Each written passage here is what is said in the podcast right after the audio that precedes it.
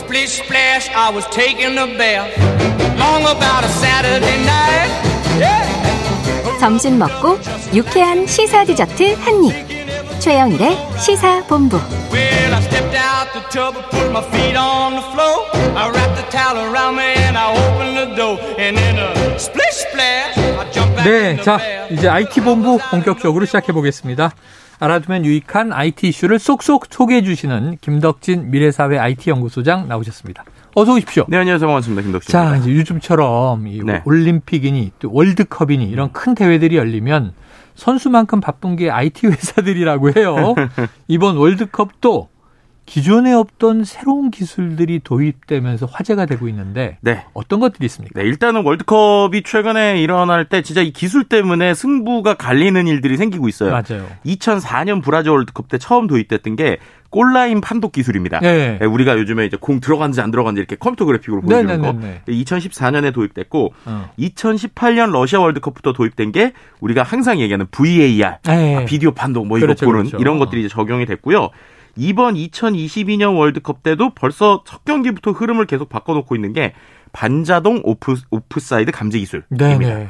가장 컸던 게 역시 우승 후보였던 아르헨티나가 네. 사루, 사우디아라비아에 패배했을 때 네. 네골 중 세 골이 취소됐는데 정말 보셨는지 모르겠는데 요 팔꿈치 조금 나간 것까지 다 잡아버리잖아요. 야, 아주 귀신같이. 네, 그러니까요. 그런 것들 때문에 이 반자동 오프사이드 판독 기술, 예, 최근에 이제 이번에 가장 뜨거운 기술 중에 하나로 볼 수 있습니다. 아니 그래서 저는 이 이름이 네. 야, 이 정도면 완전히 전자동, 음. 뭐 레이더 감시 시스템 아닌가 하는데 왜 반자동이라고 했고 네네네. 반자동 오프사이드 기술 네. 이거 만들기 위해서 뭐 엄청난 연구와 다양한 센서들이 활용되고 있다고 하는데 어떤 것들이에요? 음. 네, 일단은 반자동인 이유가 있어요. 네. 그것도 이따가 좀 설명을 드리고, 네. 어, 일단 센서 기술이 얼마나 많이 있냐면요. 네. 어, 이번에 그 경기장 보시면 알지만 경기장이 되게 이렇게 동그랗게. 위에서 보면 생겼잖아요. 네. 그 위쪽에 그 지붕에 카메라가 일단 12대가 설치가 돼 있습니다. 동, 그 끝에. 그렇죠. 그 꼭대기 위에. 12대에서 실제로 선수들의 신체 부위를 총 29곳의 포인트를 잡아서 계속 실시간으로 데이터를 만드는 거예요. 그러니까 뭐 팔목 움직임 이런 것들 점점점점 찍어서 네. 12개 계속 착착착착 하면서 찍는데 이게 네. 수준이 어느 수준이냐? 초당 50회씩을 찍습니다. 초당 네. 60초 중에 50회를 예. 네. 그러니까 초당 1초에 50번씩. 예. 그러니까 아, 엄청나게 1초에 50번. 네, 1초에 50번. 분당이 1초에 아니라. 50번이니까 그렇게 치면은 1분당 3,000번 정도 아유. 대단하네요. 쫙 대단하네. 찍고 예, 있는 예, 거고 예. 더 놀라운 건 공안에도 데이터를 수집하는 관성 장치가 있는데 음. 이거는 초당 500회씩 데이터를 수집합니다. 어. 그러니까 공이 오만큼 굴러가도 그게 어디까지 얼마큼 가 있는지 초당 네네네네. 500회니까 진짜 엄청난 속도로 계속 데이터를 만드는 거니까 예, 예. 거의 뭐 한 경기 축구 끝나면은 엄청난 빅데이터가 쌓인다. 뭐 이렇게 야. 설명드릴 수도 있을 것 같고요. 네. 이제 그런 것들을 활용해서 0.01초 단위까지 공과 선수의 위치를 기록하고 있고 음. 이런 것들 때문에 이제 경기장 밖에서 통기 이제 보고 있다가 어 이거 뭔가 문제가 생겼다라고 하면 바로 이야기를 해주는 방식이라고 보시면 될 것 같고요. 네.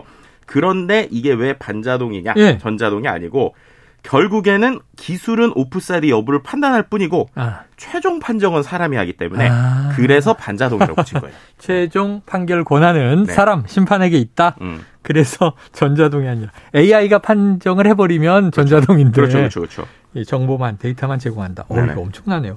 그럼 앞으로 뭐 월드컵 공인구 살려면 공 가격이 엄청 비싸겠네요. 아, 뭐 그런 이제 일반적으로 우리가 쓰는 것들이랑 이제 경기용이랑 다르게 나오지 않을까 싶기도 해요. 네. 센서가 있는 거 없는 네네네. 거.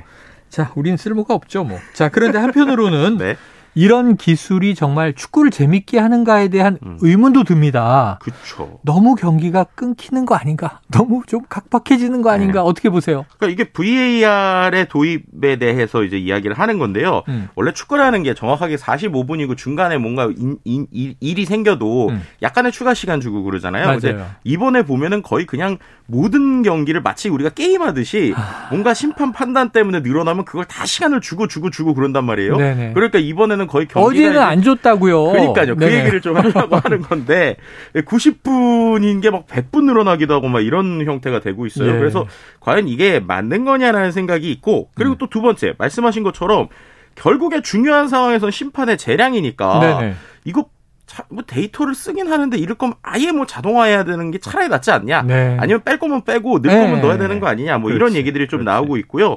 그래서 이제 과연 인공지능이나 데이터라는 게 어디까지 쓰일 것인가에 대한 얘기들은 계속 나오는 것 같아요. 네. 근데 말씀해 주신 심판의 권한에서 오히려 어떤 부분에서는 어, 심판보다 인공지능이 오히려 객관적인 거 아니냐라는 얘기들도 나오고 있어요. 그래서 실제 지금 어, 축구에서는 아직은 좀 시간이 필요한 것 같은데 음. 야구에서 우리 스트라이크 존이라고 표현하잖아요. 네네네네. 스트라이크 존을 판단하는 시스템이 시범 운영되고 있습니다. 아, 인공지능이 예, 판단하는 예. 거예요.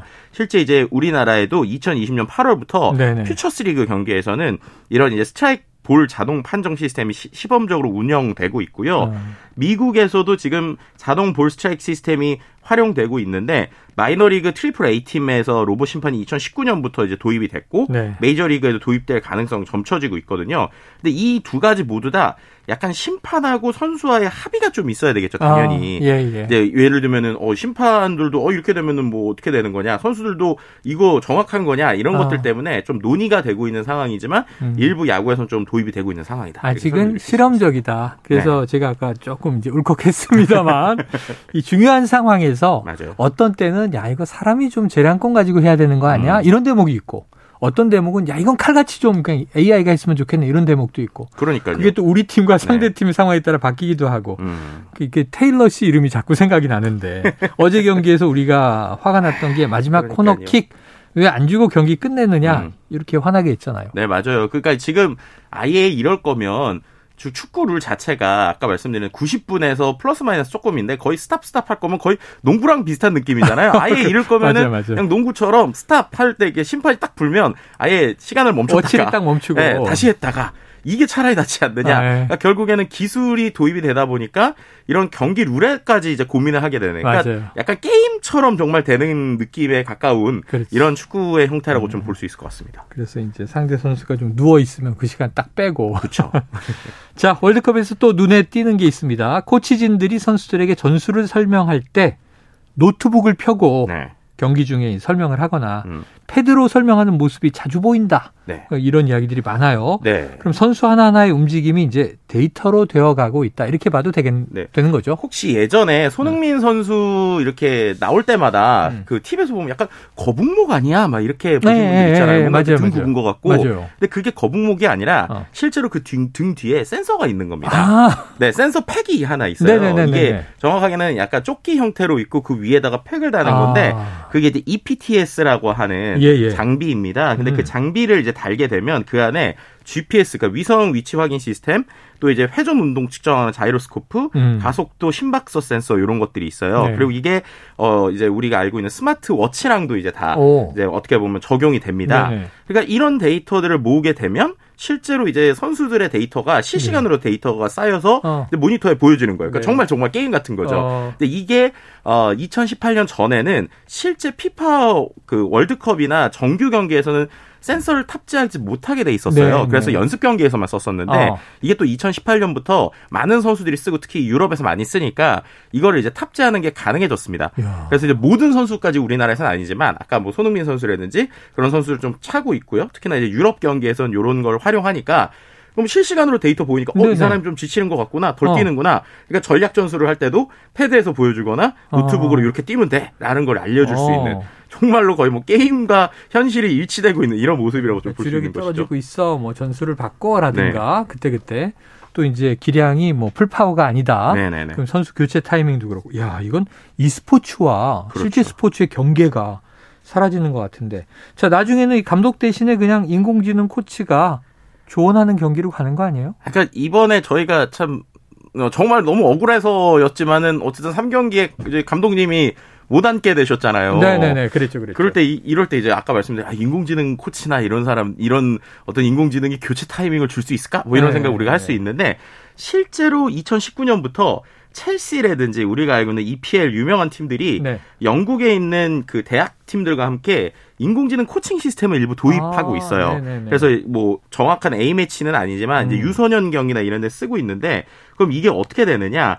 앞서서 말씀드린 대로 계속 선수에 대한 데이터, 공 움직임이 추적 분석이 되잖아요. 그러니까 이거를 갖고 뭔가 이 선수가 지금 패스를 하지 말고 드리블을 했어야 되는 상황이었는데 어. 뭔가 패스를 그러니까, 그러니까 드리블을 했어야 되는데 패스를 해서 네. 이게 경기에 어떤 영향을 미치는지 아. 이런 것들을 막 실시간으로 데이터를 계산을 아하, 하는 거예요. 네. 그러면서 어 이 선수가 지금 드리블을 안 하고 패스를 하는 이유가 네. 어, 이 선수가 지금 피곤한가 보다 아. 이런 것들까지 인공지능이 아. 이제 시뮬레이션을 합니다. 그렇겠네. 그래서 그 안에서 어, 지금 교체 타이밍이 된것 네, 같아. 네. 라는 얘기를 지금 해주고도 있는 이런 형태들도 이제 유소년 경기에선 좀 적용되고 있다. 뭐 이렇게 설명드릴 자, 수 있는 며칠 거죠. 남지 않았지만 이제 그 포르투갈과의 경기에서 네. 호날두 선수의 에네, 에너지 레벨이 바닥났습니다. 삐삐삐 뭐 이런 거 보면 좋겠네요. 아, 그런 게 좀 TV에도 나오면 좋겠다는 TV에 생각이 나오면. 이제 관- 관객들도 네. 시청자들 볼 수 있고.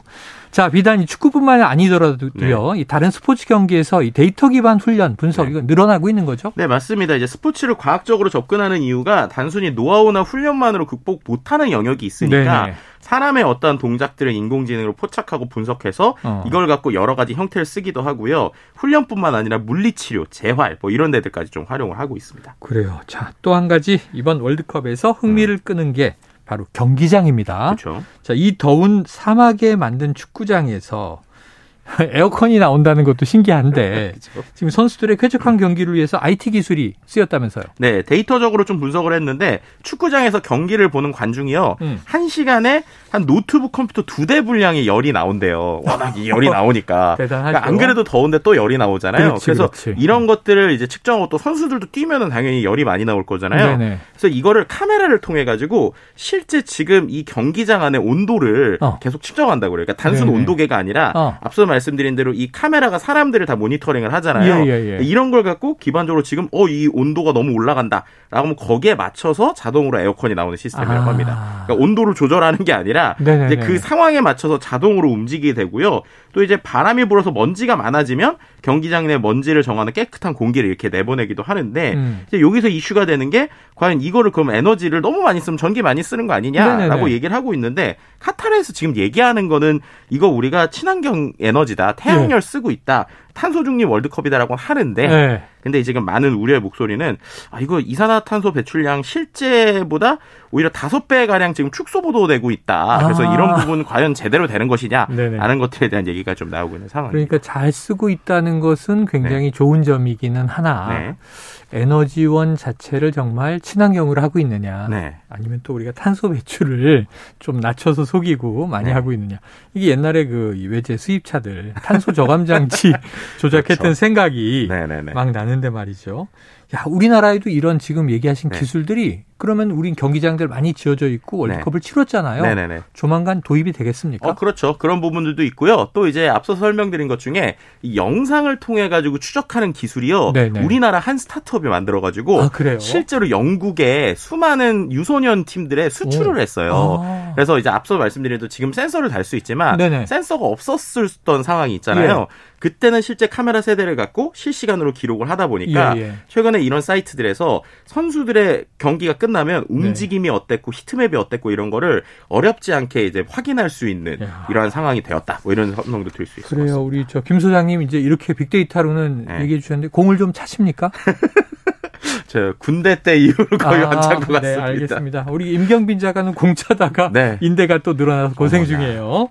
자, 월드컵. 네. 이런 기술이 숨어 있습니다. 알고 보면 더 재밌겠죠? 자, 오늘 IT본부 김덕진 미래사회 IT연구소장과 함께 했습니다. 말씀 고맙습니다. 네, 감사합니다. 예, 최영일의 시사본부 오늘 준비한 내용은 여기까지입니다. 저는 내일 수요일 낮에 12시 20분에 다시 찾아뵙도록 하겠습니다. 오늘도 청취해주신 여러분 고맙습니다.